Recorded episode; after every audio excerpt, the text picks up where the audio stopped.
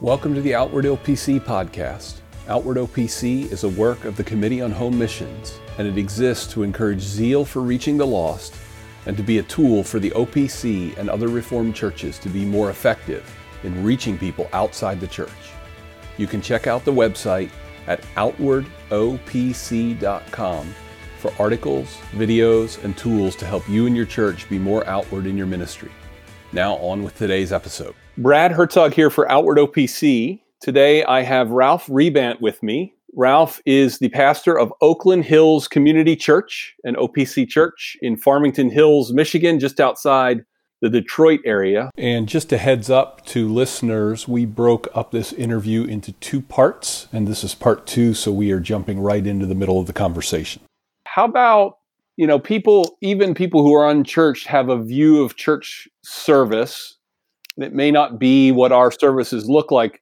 If I could just extend that question, how do you welcome people kind of through the worship service?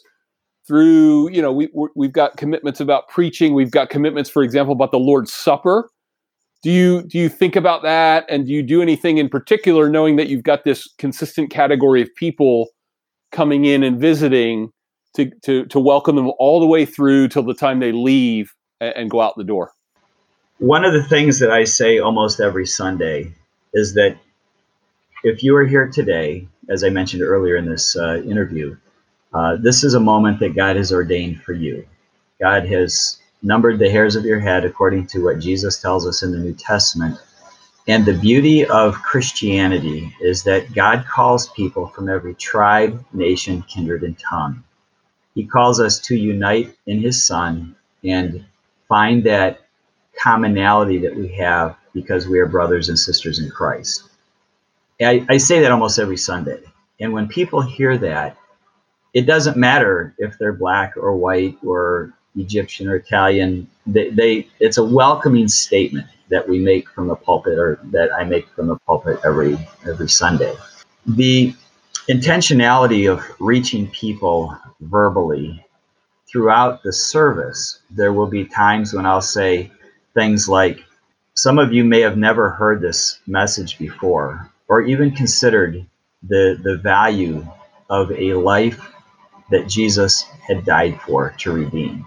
you know, I, I use the word you frequently because I want them to know that I'm speaking to them and the opportunities that they have being in a church, maybe for the only time or for the first time, to hear of the welcoming love of our Heavenly Father. And so I share that that news as a positive thing and it it resonates with people and they feel welcome not only because of the people at the front door, but they feel welcome in the presence of God.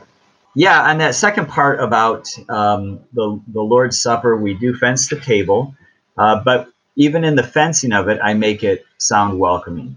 That if you're here for the first time and you don't understand what uh, the Lord's Supper is all about, or you've never made a public profession of faith in Jesus Christ and are a member of a Bible believing church, we would encourage you not to take this uh, this table, uh, the the elements, because Paul says whoever takes these unworthily eats and drinks judgment to himself.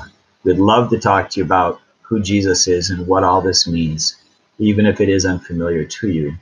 But if you are a member of a Bible believing church and you are here visiting as a guest for the first time, we'd love to have you join us at the table of the Lord because it's not the table of Oakland Hills Community Church, but it's the Lord's table. Maybe a little bit of a shift in gears again. You mentioned that you're a chaplain, and you mentioned a couple uh, a couple places that you're a chaplain. I wonder if you'd mind sharing a little bit about um, how long you've been doing that, what it's been like, how it fits into a busy pastor of a reformed church just kind of work work out a little bit about obviously we know the benefits of connecting the community but just kind of work out how you've thought about that how it's gone and how it's encouraged you and and share with others who may be you know thinking about things like that but not sure if they want to really take the step in.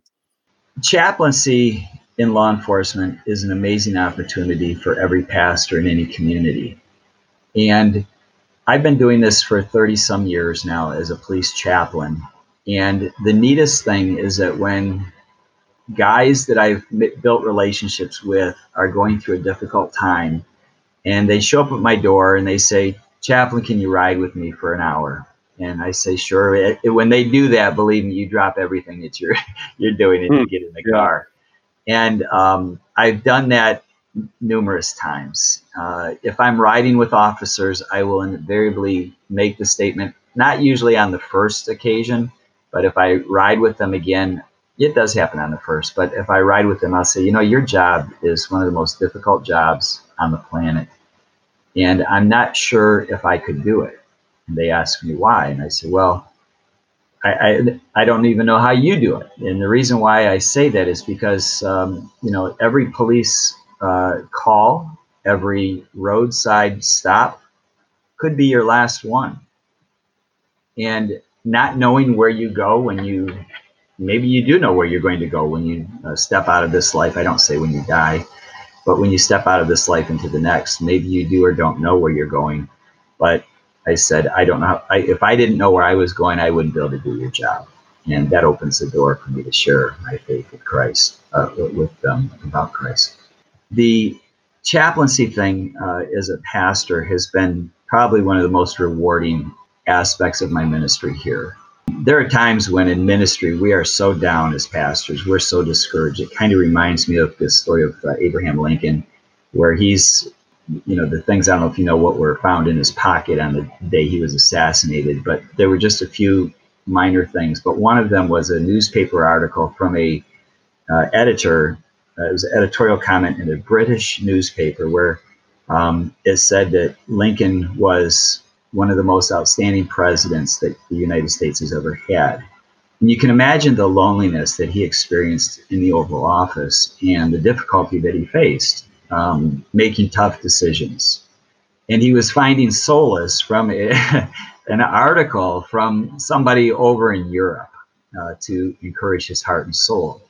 And as a pastor, chaplaincy uh, does that. When I walk into the department and they say, "Hey, Rev, how you doing?" You know, good to see you. Uh, can we get together and talk? Uh, it, it's such a positive respect that they give when sometimes, even in Reformed churches, we don't get that respect. But when people who are outside of the church know who you are and they respect what you're doing, uh, it's, it's a tremendous encouragement. I actually, uh, as I said, I'm the chaplain of Farmington Hills Police Department. I'm the chaplain for Beverly Hills uh, Public Safety, which involves police and fire. And I'm the chaplain for the Michigan Chiefs of Police. Three years ago, I was asked to present Leadership from Above. Uh, it was a 50 minute presentation on biblical principles for leadership. I ended with the gospel, I ended with Jesus and how his leadership style transformed the world and everybody knows who he is. It was a servant leadership, and it was willing to die for those whom you serve. And I said that transforms lives. And so I shared the gospel through that. This coming February, next month, on the 10th, I'm going to be presenting a 50 minute presentation to the Michigan Chiefs of Police on In God We Trust. And I'm dealing with our national motto, uh, its historical development, its legal benefits and support, and then the moral, spiritual benefits of having that phrase on the back of every police car, every marked police car in Michigan. So that's my prayer that uh, the chiefs will grasp that significance, uh, uh, not having the state as the final authority, but recognizing that God alone is the final authority. Um, I, I'm going to present how that will transform their outlook in their department, as well as uh, how to transform policing in the community, and it will actually be a powerful statement to our nation's heritage. Yeah, thanks for that. Um, clearly, that's been sort of foundational for you and your involvement in the community. Do you do you do you do any other things, even on a smaller scale, uh, over the years to get kind of out and about? I mean, obviously, you've got your friend group and people that you encounter, but do you do anything else intentionally as a pastor to kind of get yourself out there in the community and get to know people that that you have found to be helpful to just build relationships and, and have people know who you are and who the church sure. is? Yeah, that, that's a great question. Over the years, um, I have done, I've coached Little League Baseball uh, with my sons and daughter growing up. Uh, that was probably a 10 or 12 year stint where I got involved in uh, coaching I also got on the board of South Farmington Baseball. I coached travel league teams that enabled me to be involved with kids even after the season. Um, I was involved in Farmington Families in Action, which is a, uh, it started out as a Say No to Drugs uh, week here in Farmington Hills. That's actually the event that put us as a church on the map. Uh, when the, the only thing you had was yellow pages and it got printed once a year. Uh, we came in right after the printing, so we had 11 months before we could even get our name in the yellow pages. But uh, this Say No to Drugs uh, week, actually, we were interviewed by the local 2, 4, and 7, which is ABC, NBC, and CBS, uh, when we put on an event for the community, and we had somewhere around 250 people at that event. I'm, also on the board of which uh, SAFE right now. SAFE stands for Suicide Awareness for Everyone. Um, there are churches that don't want to address this issue. Uh, there are denominations that, you know, it, it doesn't happen. Uh, you know, there, there are all kinds of different responses to that.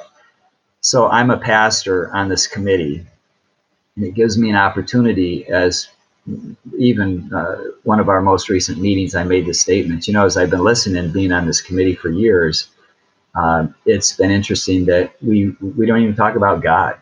And if people, young people in particular, who are committing suicide, if all they hear is they're a product of evolution, they are product of chance, why not take your life? What's the purpose of even living? But if you insert God into that picture and people realize that their life is valuable, that they are made in God's image, they are not they are not a product of evolution, that gives meaning purpose to life. And there there was an event. Uh, they raise money at a softball tournament every year in August, and the mayor of Farmington Hills asked me to speak at that event. And it was ironic that day because I talked about Esther and how God had raised her up for this purpose. And I said, when it comes to living on this planet, God has a reason for you being here, and He has a reason for me being here. And I, I just spoke for about three minutes Later that day, I found out that there was a man who came to play in that softball tournament who was going to take his life that day. But he came and he heard what I had to say, simply presenting a story from the Bible that touched his life, and he decided to not take his life but to get help. And when the mayor found out, he was ecstatic. He was just so happy that uh, that I had made that presentation. And it really, it was just a very simple talk, but it was something that touched that life when, when it was needed. So I'm involved in the suicide awareness for everyone. So, Ralph, I wonder um, if you think about a young pastor, maybe a young church planter. I mean, you guys have been at this for 30 some years. You kind of probably had some bumps along the way. You kind of learned some things. But a young pastor hears this and says, "Wow, I, would love to be involved in a church like that." But I mean, look at all the things he's doing. You know, I'm trying to I'm trying to figure out how to preach twice and do Sunday school, and I don't even know that I could do half of that. What encouragement would you give, not just for you as a pastor, but just a congregation as a whole, a young pastor or church planter aspiring to these types of things, but but looking at everything that's in front of him and a busy pastoral life? Any any thoughts come to mind either either specifics or just general encouragements about how to think about the early part of that ministry and kind of take a, a long range plan to get to where your church is more intentional i would suggest that unless we have leadership in a church in a launch for a new church plant unless there's leadership outside of the pastor that that church shouldn't start until there is leadership in place. And I would encourage the young pastor to use the gifts to delegate teaching responsibilities, Wednesday nights, growth groups, Bible studies, prayer times. I would encourage people to uh, get involved, encourage him to get people involved in the ministry right off the start that will free up a lot of his time. Now, I understand Sunday mornings and Sunday nights, and we've had the discussion, you know, at the denominational home missions committee level, you know, at the uh, conferences and the, the Rechex conferences, we've had those discussions like, well, should they have an evening service when they first launch? And our church has had evening services and it hasn't had evening services. It's dependent upon the needs and the ability to help at the time. If we didn't have an evening service, we would have a youth group gathering at our house, uh, something that was lower key, not as much uh, demand and preparation. And when that grew and the church grew, we then went into an evening service. And there are opportunities that we have as pastors to still carry out our responsibilities, but yet delegate some of that and also take on things, as I said, like a Sunday night youth gathering that would hardly be any preparation, but it's opportunities to, to share the gospel and um, have people bring their friends. We had one of the most powerful youth groups, I should say college and career, back in the uh, early uh, 2000s, late 1999s. We had, um, I bet at, at, any given time, we had uh, 15 to 25 college age kids in our home. And I remember one time there was a, a man who came with his wife. They were they were just out of college. Neither one of them were Christians. And he he was sitting there and he was closer to the gospel, but his wife just said, You know, I don't even understand what you guys are talking about. And I stopped the lesson and I said, How about if we just answer any questions you have? We've got a lot of people in this room. Everybody's gone through your experience. How can we help you? And she said, Well, first of all, I don't even know who Jesus is. I don't know what sin is. And, and that girl made a profession of faith that night. And as I said, that transforms groups when you see that. And, you know, Brad, I don't want to uh, miss the point as well that um, the young people in our church, I know I stated this earlier, but the young people, when they see that, it transforms them. And we've had so many young people who've grown up in our church, make a profession of faith. You know, we've been here, as you, as you mentioned, decades. It's been 30, this will be 30, starting 34 years in April. And those young people have grown up and married Christian uh, spouses, and they've raised, they're now raising their children. Some of them at our, are at our church still, and they love it here. And it's just exciting to see that generational stuff where it's a lot of it is because of professions of faith in Christ and seeing what God can do. If I recall, you guys have planted at least a couple churches. I can't remember if it's like two or three churches. I wonder if you have any thoughts about church planting in particular. If you guys are intentional about outreach and evangelism from the start of the church, I assume as you cultivate a core group and plant, there's some intentionality there. Any thoughts of the specifics of a core group going out for a church plant, how you kind of um, make sure and encourage that evangelism and outwardness is really a staple at the start of that group? Are you looking for anything in particular in the group or in the leadership, or just how do how do you think about that? I assume it's there's some intentionality there. Yes, um, there have been three churches that we've been involved with uh, to various degrees. If I call a church a daughter church, what I mean by that is we give them money we give them people, and we give them leadership. That would be a daughter church, all three of those things combined. Uh, those daughter churches, uh, there, there was one like that. That was Providence OPC in Royal Oak. They're now in Southfield.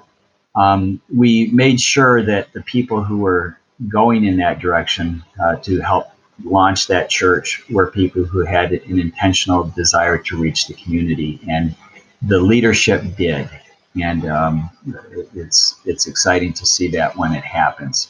There are other plants that we've done. Um, the Covenant OPC in London, Ontario, we had three or four families driving every Sunday from London, Ontario, a two-hour drive to our church.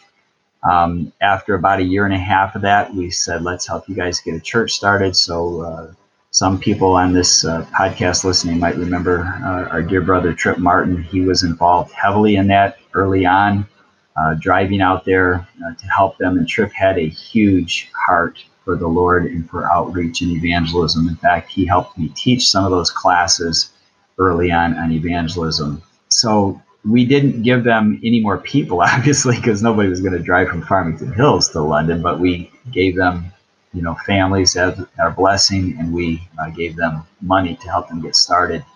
Uh, I would call that a sister church. The other sister church was Covenant OPC in Brighton. We gave them people. At the time, we didn't have any money. Our church was like a, a teenager having babies. They can do it, but it's not a real good idea. Um, so we were bleeding uh, internally. Uh, we were losing families because every, you know, and at that point there was a lull in the economy, and we went from we were up to 170 people about eight years into the ministry, and between starting two churches and uh, the economy dropping and people moving out, and then this group wanting to start in Brighton, we were down to about 60 people and um, it really uh, gutted us. So at that point, uh, our session said, let's just concentrate on growing our church. We'll move forward with that. And then once we get to the point where we can start another daughter church, we will. So, yeah, it's important to make sure that uh, churches are starting out on the right foot with the right motivation, and that attracts other people. Um, you know, Brad, I, I, I I'll, I'll, go ahead and bring this up. A lot of OP churches start um, with people who aren't happy where they are. And when you start a church with that, you know, they say, well, we're not Baptist, we're not Arminian, we're not this, we're not that. I want to know what you are. I want to know the positives of this ministry. Why would I want to become part of this uh, church plant? And it's really important for people to have that vision. And uh, I, I see that in every area of life. Uh, we can't just live in the negative. We have to give the positive reasons why we're here, and that attracts people. So thanks, Ralph. That's really helpful. I think our listeners will appreciate a number of your thoughts. Thanks for being kind of open about those things, and and we're really glad you took the time today. Brad, I am encouraged to know that our Fellowship of Churches is interested in reaching out. It it really warms my heart to know that there are young men who want to go into ministry who have a heart for the lost there's nothing more powerful than lifting up Jesus when he said, if he is lifted up, he will draw people to himself. And the reality is that he does that. When he's preached and proclaimed, people come to him. And uh, I, am just excited to know that you're doing the podcast, that the uh, Home Missions uh, Committee is working on getting helpful information uh, to our uh, other churches and uh, young pastors in ministry. So thank you. That's it for today's episode you can go to the website at outwardopc.com to check out more resources. And you can sign up for our email list where you will receive notifications when new things are available. Until then, we'll see you next episode.